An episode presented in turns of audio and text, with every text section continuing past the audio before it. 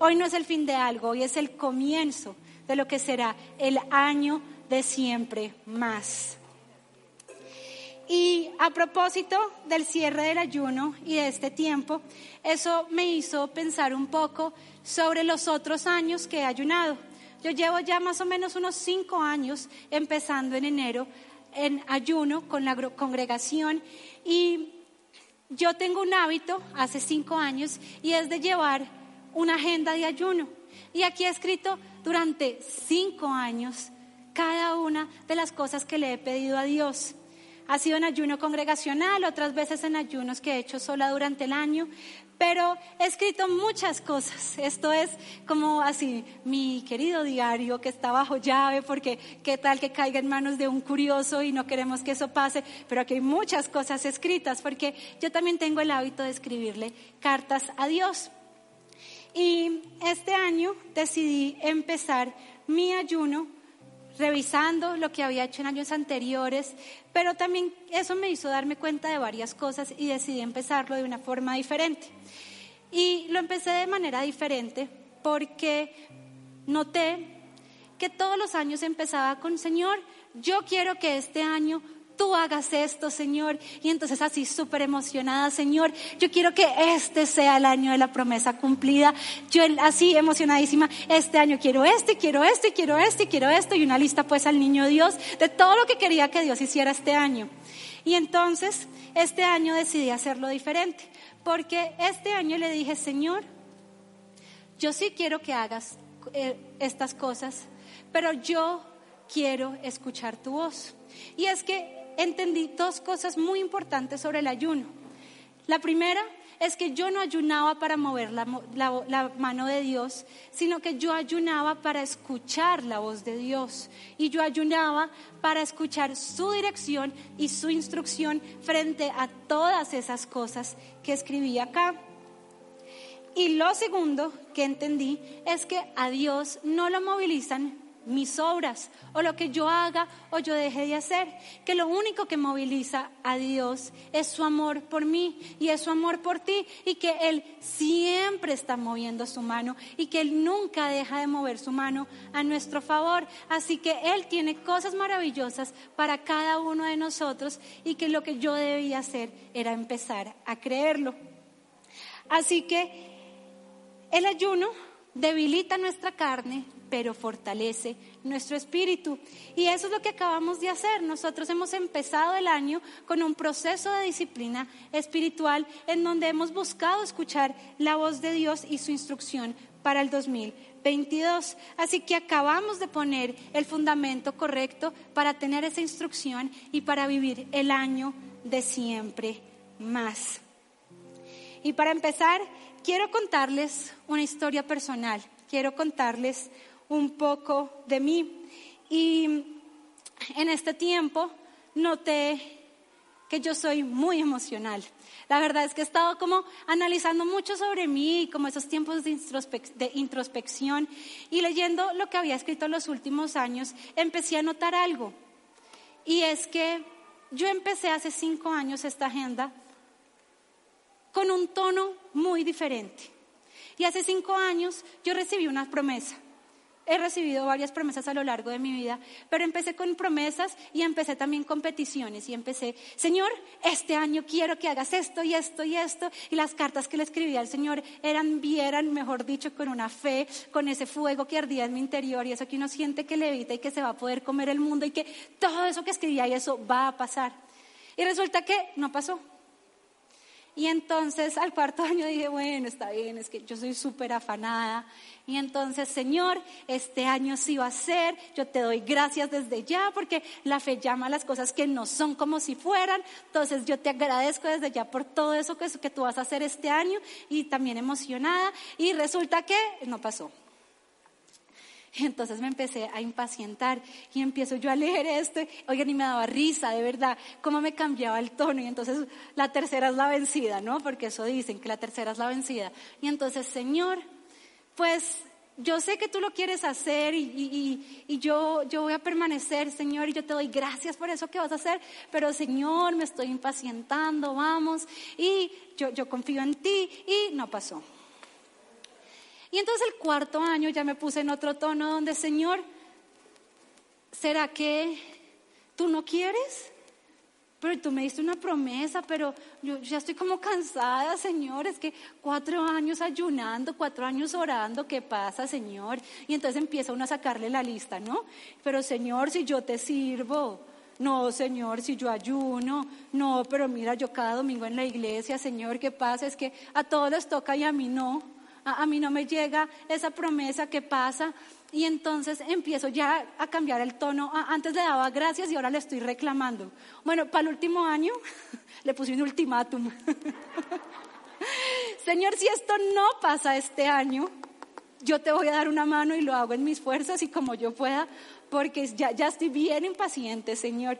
Pero te estoy contando esto porque eso me hizo dar cuenta que de pronto muchos de nosotros nos hemos estado sintiendo así, en donde hemos recibido promesas del Señor, en donde hemos sentido que hemos pedido cosas y hemos ayunado año tras año, hemos orado, hemos tenido fe, hemos creído, pero que simplemente no pasa nada. Y estamos pensando que la mano de Dios no se quiso mover este año en estas áreas, que todo sigue igual, que no escuché la voz de Dios y estés ya empezando a caer en esa misma frustración con la que yo venía y entonces digas, ya, Señor, ¿será que tú sí lo quieres hacer? Y entonces estás empezando a dudar de esa promesa y estás como yo, como esto de ponerle un ultimátum a Dios, porque como si eso funcionara, ¿no? Como si el ultimátum a él, lo presionara. Y eso me hizo dar cuenta que a veces somos muy afanados para recibir las promesas de Dios. Así que quiero compartirte en esta mañana algunas de las cosas que yo he aprendido sobre las promesas de Dios y el cumplimiento de estas. Y voy a leerles una historia que tal vez ustedes ya hayan escuchado y estén familiarizados. Y es la historia de Noé. Tal vez ya se vieron las tres películas que han sacado, ya cuando eran chiquitos les contaron la historia y estén así como súper empapados de ella, pero hoy la vamos a desglosar de una forma que ustedes van a aprender unos datos curiosos que no sabían de la historia de Noé. Y a medida que yo la lea, les voy a pedir un favor. Y es que usen su imaginación y su creatividad. Y de pronto piensen, yo no tengo de eso. Bueno, sí tiene porque usted tiene el Espíritu Santo de Dios y Él le ha dado creatividad. Así que vayan imaginándoselo, porque vean, no hay nada más lindo que leer la palabra con imaginación y con creatividad. Y entonces vayan imaginándosela así, como el escenario, como era. Y entonces piensen en Noé. No era alto, flaquito, chiquito, gordito, calvo, no calvo, con canas, sin canas. Imagínenselo, imagínense la barca así gigante y Noé trabajando y construyendo. Piensen en cada cosa. Y voy a intentar leerlo así como locutor o profesora de jardín leyendo un cuento para que ustedes vayan imaginándose y si, si quieren cerrar los ojos, pero Acompáñenme en esta historia y voy a intentar hacerlo lo más divertida posible.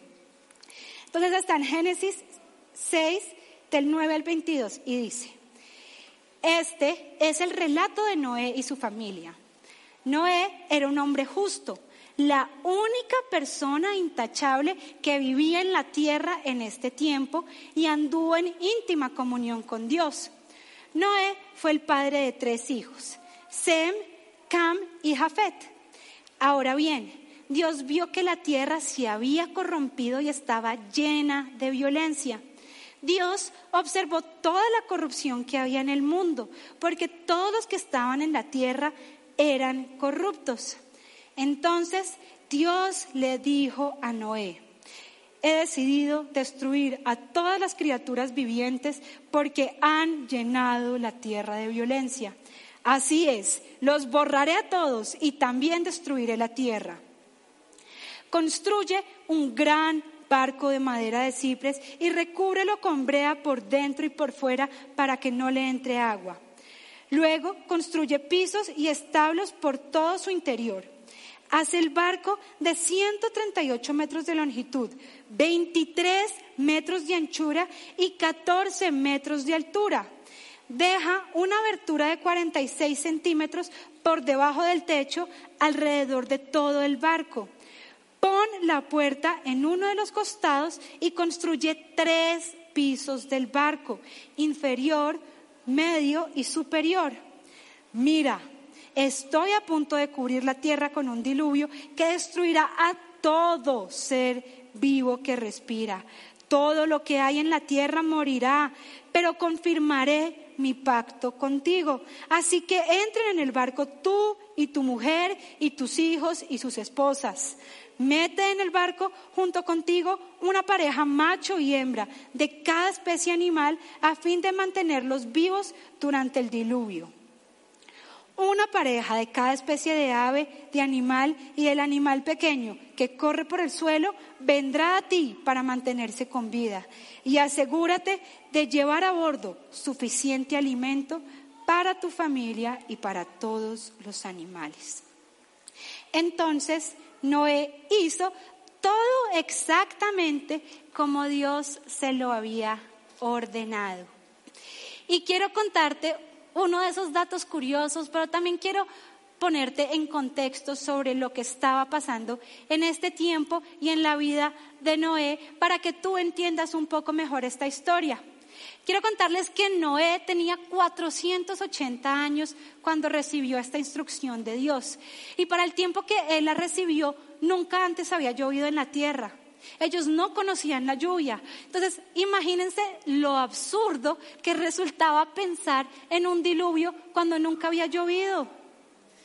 Después nos cuenta también la historia que alrededor de 45 mil animales subieron a esta barca de todo tipo. Aquí estaba el león con el conejo, con el tigre, con la jirafa, de todo tipo de animales. Pero además 45 mil animales, son muchos animales. O sea, ahorita leíamos el tamaño de la barca, pero para que se hagan una idea mejor, pues que habían 45 mil animales.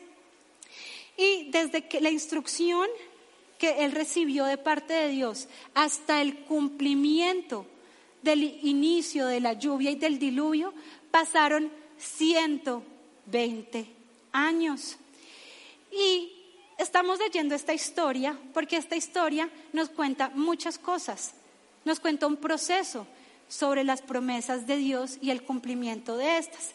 Así que quiero volverles a leer el versículo 17 donde dice, mira, estoy a punto de cubrir la tierra con un diluvio que destruirá a todo ser vivo que respira. Todo lo que hay en la tierra morirá, pero confirmaré mi pacto. Y esa palabra pacto también la podemos traducir y entender como mi promesa. Así que Él le dice, va a pasar esto, pero yo voy a confirmar mi promesa contigo, Noé.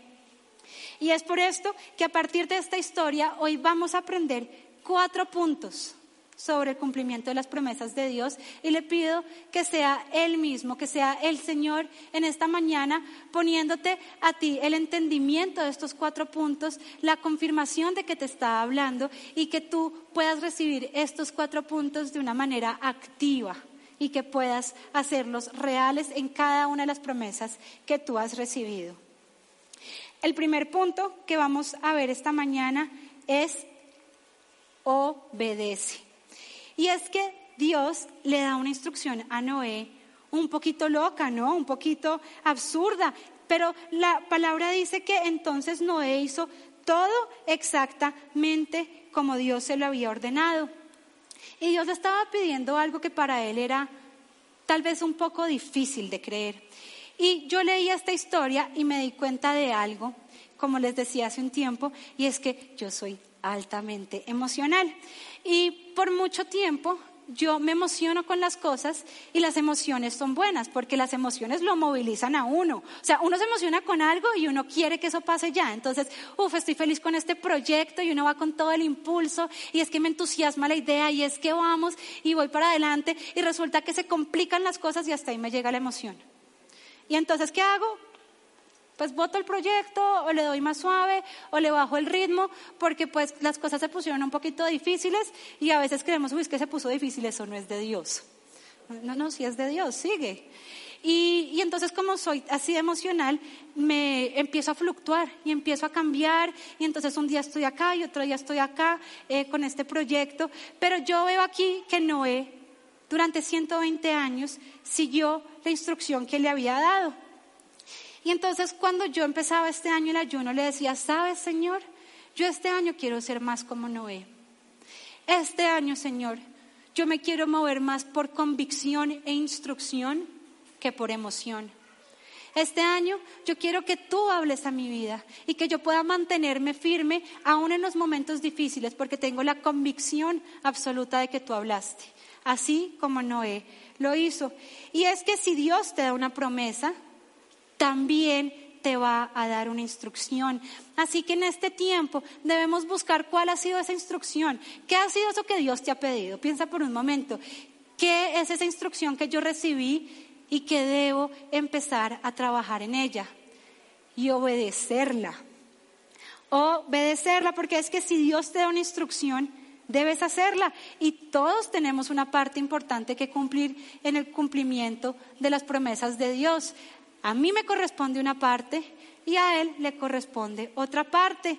Y yo pensaba cuando, cuando, cuando pensaba en, en la obediencia, que hay días en los que yo me levanto así en uno de esos eh, derroches de emoción y digo, Señor, yo quiero ir a las naciones y Señor, mándame aquí, mándame a mí, eh, yo quiero, Señor, nos vamos a comer el mundo juntos y vamos a ir y todos los rincones del mundo te van a conocer y juntos lo vamos a lograr y esto y aquello, fu, y salgo de mi casa llena del poder de Dios, así me hecho, oré esta mañana y dije, hoy es el cumplimiento de la promesa, hoy lo siento, lo siento en mi espíritu, hoy es, hoy es.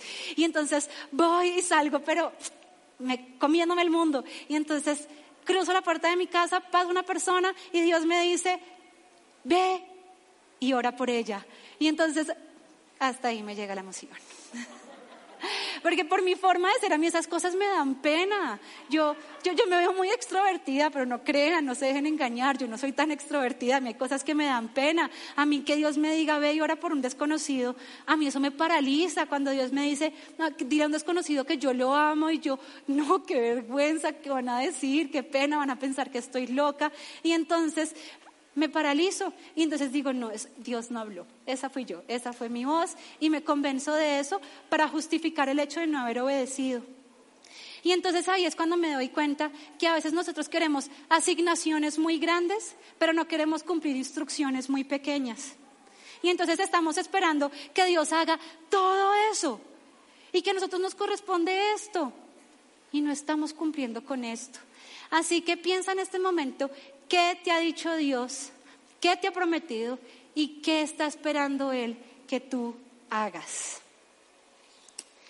Nuestro, siguiente punto es algo que ustedes no saben, es, una palabra que a mí me da escalofrío, que cuando alguien me dice esto, yo digo, esta persona no me conoce, no, tiene ni idea de quién soy yo, porque para mí es, esto es como esas cosas imposibles que puedan pasar en mi vida.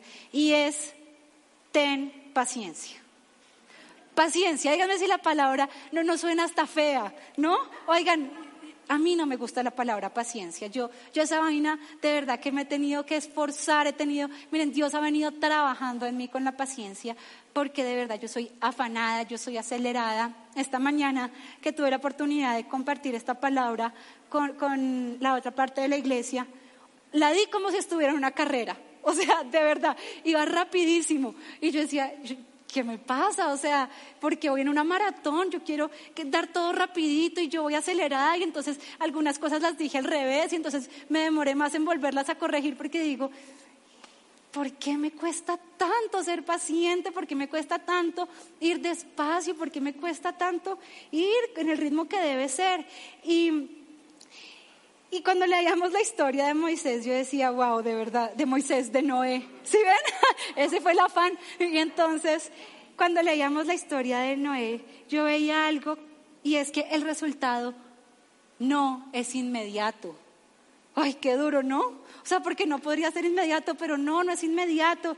Y entonces dice que Noé trabajó 120 años construyendo una barca. ¿Ustedes saben lo que es 120 años construir una barca esperando a que llueva? Uf, la paciencia de, de Noé de verdad tenía que ser una vaina asombrosa. Pero además la historia nos dice dos cosas, un sí y un no. Y a lo que me refiero es que hay algo que sí dice la palabra y es que Noé era el único hombre justo en la tierra. O sea que su esposa y sus hijos no eran justos. O sea que la instrucción que Noé recibió fue solo a él y su esposa y sus hijos probablemente no escucharon esta instrucción de Dios. O sea que la convicción que Noé tenía no la tenían su esposa y su, esposa y sus hijos. Y hay algo que no dice y es que la historia no nos cuenta que Noé hubiera tenido ayuda de sus hijos para construir la barca. Así que probablemente nosotros podamos pensar que él estaba casi que solo en esto, ¿no? Y si tú durante 120 años estás construyendo una barca porque va a llover y, y va a caer un diluvio y tus hijos y tu esposa no recibieron esa instrucción, yo creería que ellos empezaron a cuestionarlo y a decirle, papá, ¿usted está seguro? Oiga, nunca ha llovido y ahora va a decir que va a caer un diluvio. Yo, yo eso el cuento no me lo como, pero bueno. Y, empezaron tal vez a cuestionar sus acciones, sus motivaciones. Y yo he visto cómo a lo largo de, mi vida cristiana ha venido gente a cuestionar mi fe.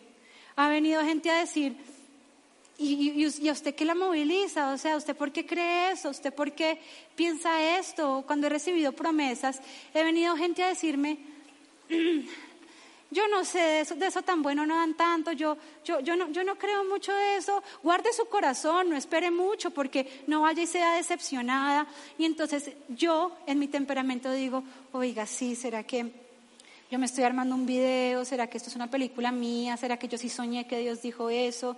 Y entonces eso venía el profeta y me decía que sí, pero igual yo decía, ah, mm, cinco años, Señor, cinco años y no ha pasado nada. Y entonces empiezo a dudar. Y dudaba porque muchas de las cosas las he hecho en mis emociones, pero no he no dejó que eso llegara a su, corazón. Y él tenía esa convicción absoluta de que Dios le había, dado una le había dado una instrucción que eso le permitió mantenerse firme y en pie. Y Noé vivió 950 años. Cuentan que la edad promedio antes del diluvio era de 900 años. Y no te estoy contando esto porque eh, para entrar en conversaciones y en debates, ¿será que la gente sí vivía o no vivía tanto antes del diluvio? Sino para ponerte un poco en el contexto y porque tal vez estés pensando, oiga, es que 120 años es toda una vida esperando. O sea, de verdad eso es mucho tiempo. Yo ni siquiera sé si voy a vivir 90, 100, 80. Y y, quiero que te centres más que eh, este, este número de 120 años en el porcentaje de vida que tuvo que esperar Noé. Porque Noé no esperó toda la vida. Noé tuvo que esperar el 13% de su vida para ver el cumplimiento de la promesa. Y tal vez tú estés diciendo, oigan, yo no quiero esperar toda la vida, yo no quiero esperar 120 años. Y mira, yo no sé si vas a tener que esperar 10, 15, 20 años, 5, 4, 3. Es más, puede que de pronto tengas que esperar 15 días. Yo no sé, porque los tiempos le corresponden a Él, no a ti ni a mí. Pero si tú confías y, tienes la paciencia para saber que Él lo hará, vas a poder mantenerte firme con la convicción de saber que Él está obrando. Que no lo estás viendo, pero Él está obrando. Y como el campeón de la paciencia, era Noé. Y como si no fuera poco esperar 120 años construyendo una barca, empieza a llover. Bien, empezó a llover, cayó la lluvia y empezamos a ver, se montaron los animales, se montó Noé con toda su familia y entonces empieza a diluviar y preciso, lo que Dios dijo se cumplió. Todo lo que había en la tierra se ahogó y se murió. Y entonces empezaron a navegar y a que no saben cuánto tiempo pasaron dentro de esa barca. Un año, un año dentro de esa barca, o sea, 120 años construyendo la barca y un año dentro de ella. Y, yo pensaba esta mañana como, oiga, ¿y a nosotros nos encerraron cuánto? Más o menos unos dos, tres meses en, en una casa con nuestra familia. Y, seamos honestos, algunos nos peleamos un poquito, ¿no?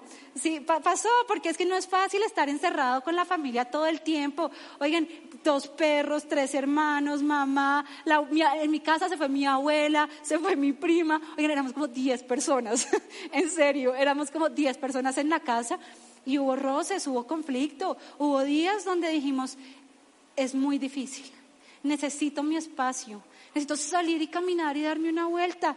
Pero esa opción ellos no la tenían porque por dónde se iban a dar la vuelta. Pues la barca era grande, pero habían 45 mil animales, estaba llena, llena también de sus, las esposas de sus hijos y tuvo que haber roce, tuvo que haber conflicto, pero él tuvo paciencia durante todo este año.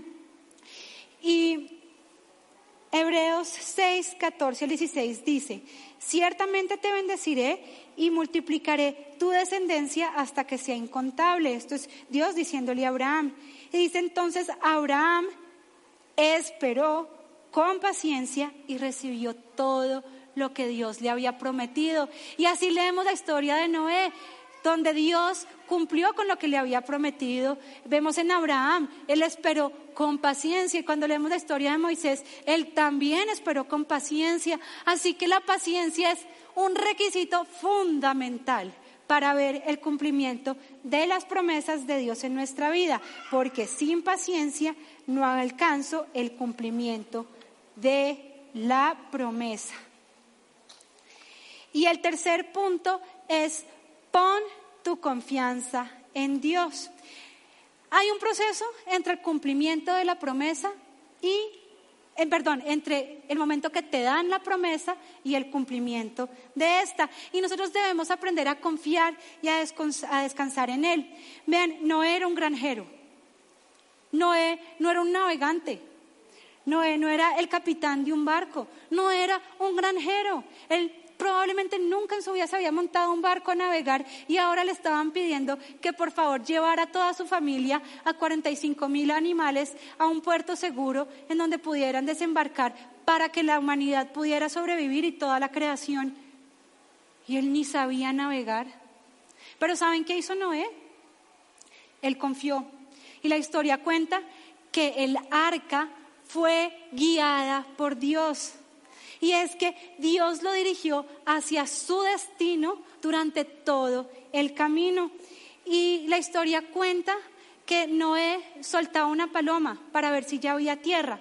Y cuando la paloma regresaba, eso significaba que no había tierra, que todavía no podían bajarse de este, de este barco. Y probablemente yo, en el lugar de Noé, cada cinco minutos, vaya paloma, vaya paloma. eso hubiera sido yo lo hubiera matado de agotamiento. Y, dicen que en una de esas idas la paloma volvió con una ramita. Y esa ramita significaba que ya estaba empezando a secar el agua y que pronto podrían bajarse de en la barca. Y después vuelve y manda esta paloma y ya no regresó, lo que fue señal de que ya había tierra y que ya era un lugar seguro para bajarse. Así que Dios no solo los dirigió durante este tiempo, sino que también se aseguró de que ellos se fueran a bajar cuando ya el destino era un lugar seguro. Y cuando empezamos a leer esta historia, había algo que, que una, una, una, instrucción, que, de esas instrucciones que yo digo, ay Señor, menos mal, a mí no me la diste porque yo hubiera cuestionado tanto, pero dice, lleva suficiente comida. Y yo pienso, ¿y cuánto es suficiente? Porque él no le dice vas a pasar un año en esta barca, vas a pasar tres meses ni cuatro meses. ¿Cuál era la medida de suficiente? Tal vez no era tan fácil para él calcular. Y en esa época la comida no venía como ahora, empacada al vacío y que eh, viene eh, con conservantes. Miren, la comida se dañaba. Porque él pudo haber echado cuánta fruta hubiera pensado que tenía que echar pero en un año la comida se daña, se pudre, se, se pone picha. Y, y, de verdad que aquí no leemos que pasaron hambre, no leemos que no, no alcanzó la comida, ni para los animales, ni para él, eh, que el agua se acabó. No, porque saben, Dios proveyó durante todo ese año para cada una de sus necesidades, porque Dios se encarga de los detalles que necesitamos para llegar al destino. Así que confía, confía en que Él va a dirigir tu barca, confía en que Él te va a llevar al destino, confía en que vas a ver la tierra prometida y que Él proveerá para cada cosa que necesitas. Y nuestro cuarto punto es disfruta el camino. En esta historia vemos un proceso, ¿no? Y es tal vez el mismo proceso por el cual nosotros vamos a tener que pasar. Nosotros estamos ayunando porque queremos escuchar la voz de Dios frente a esas cosas que estamos esperando que pasen. Y en ese proceso de escuchar la voz de Dios recibimos una instrucción y ahora nos corresponde obedecer esa instrucción. Y mientras lo obedecemos, vamos a tener que ser pacientes. Y mientras somos pacientes, vamos a tener que confiar en Dios y en que Él hará su parte. Y en este proceso es importantísimo que no perdamos el gozo. Que cuando las cosas empiecen a complicar, nosotros recordemos cuál fue esa promesa y que podamos mantener ese gozo por dentro. Y, y el gozo, a diferencia de la felicidad, permanece. El gozo va a permanecer a medida, eh, aún en las dificultades. Y yo pensaba que si yo hubiera estado en el lugar de Noé, y yo en este temperamento afanado y, y medio remilgoso, hubiera tenido tantas preguntas. Oigan, yo me imagino, vean, de verdad, esta historia es cortica, pero si yo hubiera sido Noé y se hubiera llamado la historia de María Alejandra, hubiéramos leído facilito, tres capítulos más de Biblia en donde hubiera sido yo. ¿Y si no llueve? ¿Y qué es la lluvia? ¿Y, y quién va a manejar el barco? ¿Y, quién le va a recoger el popo a los animales? Oigan, 45 mil animales, guácala. ¿Quién les recogió el popó? Pero no quiero imaginar eso. Así como provecho, así como provecho para la comida se va por el popó. Pero, pero yo pienso esas cosas porque esa es mi imaginación y, y esa es mi creatividad y entonces digo, uff, yo hubiera hecho tantas, tantas, tantas preguntas, pero Aquí no vemos eso, no vemos un Noé cuestionando, no vemos un Noé preguntando. Y es que yo sé que él tuvo gozo, porque si no lo hubiera sentido, él hubiera renunciado a esta asignación tan difícil. Y el verdadero gozo trasciende las circunstancias. Y saben, el gozo no puede estar puesto en el resultado. Nuestro gozo debe estar puesto en quien dio la promesa, y es Dios. Hebreos 12.2 dice, Mantengamos fija la mirada en Jesús, pues de Él viene nuestra fe y Él es quien la perfecciona. Él, por el gozo que le esperaba, soportó la cruz y no le dio importancia a la vergüenza que esto significaba y ahora está sentado a la derecha del trono de Dios. Y Jesús sentía gozo por lo que sabía que la cruz significaba. Y yo no sé cuántos de ustedes sepan, pero el arca es una tipología de la cruz y Noé es una tipología de Jesús. Y todo el Antiguo Testamento nos cuenta el plan de redención de Dios para la humanidad y anuncia a Jesús. Y en muchas historias nosotros vemos cómo representan la cruz y a Jesús en otros personajes. Y es que el arca era de madera, al igual que la cruz, y el arca representó la salvación de la humanidad, al igual que la cruz. Y Noé representa al Salvador, que es Jesús.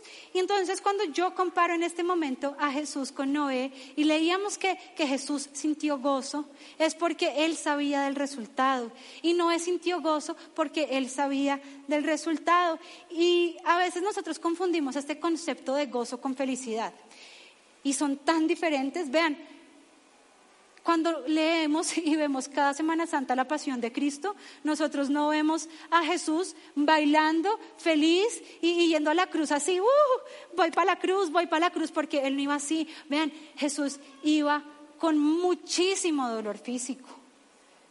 Cuentan que tenía esa corona de espinas, que sudaba sangre, que le habían reventado la piel y era pura carne viva. Imagínense en ese dolor. Iba cargando esa cruz. La gente iba señalando, la gente iba humillando, la gente iba diciendo cosas. Y él probablemente no fuera feliz. Él iba con dolor y sufrimiento físico. Pero él iba con algo que ninguno de ellos les iba a poder quitar a él nunca y que no le podía ser arrebatado. Y era el gozo en su corazón de saber lo que eso significaba, de que su muerte nos iba a salvar a cada uno de nosotros y que nos iba a tener acá. Y esa misma vergüenza la pudo haber sentido Noé cuando lo señalaban, seguramente cuando lo tildaban de loco, pero él se mantuvo.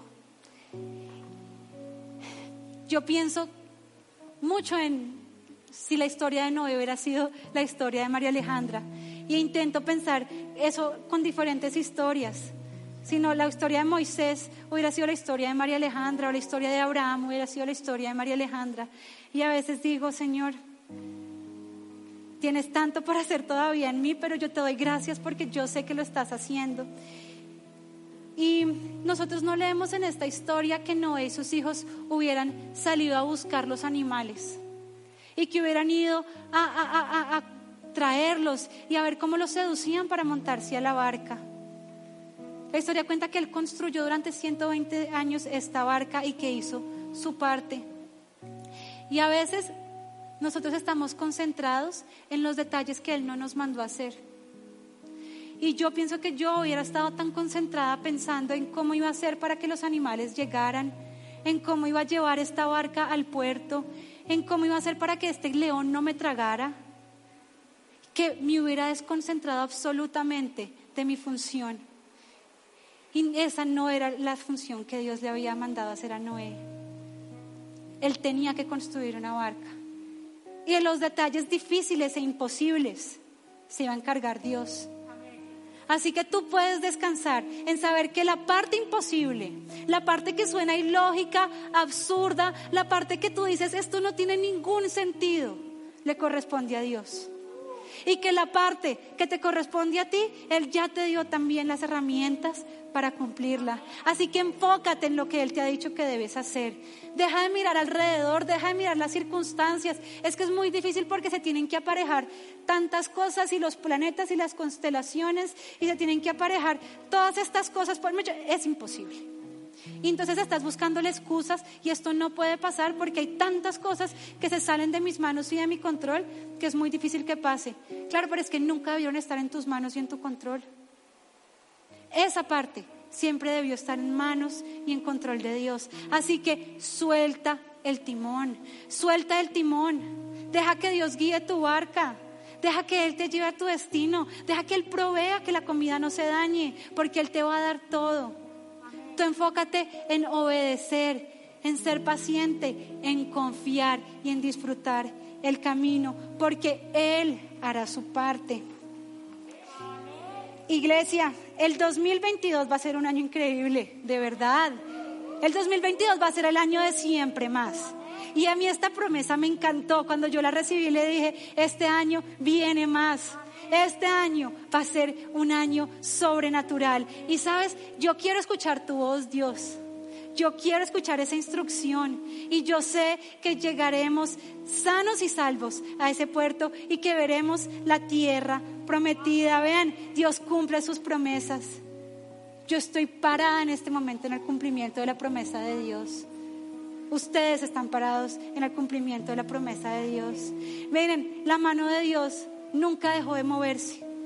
Tal vez no la estén viendo, pero la mano de Dios nunca descansa porque no duerme el que te cuida y Él está obrando a tu favor. Así que disfruta esa promesa. Yo les voy a pedir que se pongan de pie ya para terminar. Y voy a volver a resumirles todo lo que acabamos de, de aprender. Vamos a escuchar la voz de Dios y Dios nos va a dar una instrucción y nosotros vamos a obedecer esa instrucción. Yo digo que lo vamos y yo sé que todos acabamos a cumplir y vamos a obedecer esa instrucción y vamos a hacer nuestra parte y vamos a confiar y vamos a tener paciencia y vamos a disfrutar. Así que hoy acaba nuestro ayuno, pero empieza el 2022 y que se venga, que se venga porque yo estoy ansiosa de ver todo lo que Dios hará este año. Y les voy a leer Nehemías 8:10. Y se los voy a leer a ustedes, así en primera persona. Y esto es Dios diciéndoles a ustedes en este momento, si quieren cerrar sus ojos e imaginarse la voz de Dios, que es más bonita que la mía, pero Él les está diciendo, Ve y festeja con un banquete de deliciosos alimentos y bebidas dulces y regala porciones de comida a los que no tienen nada preparado. Este es un día sagrado delante de nuestro Señor. Así que no te desalientes, no te entristezcas, porque el gozo del Señor es tu fuerza, el gozo del Señor es tu fortaleza. Y si has sentido que no pasó nada, si has sentido que este año y en este ayuno no, no escuché, no vi, todo sigue igual, quiero decirte que no sigue igual y que el gozo del Señor será tu fortaleza. Mantente firme, no te entristezcas, que vas a ver esa promesa en tu.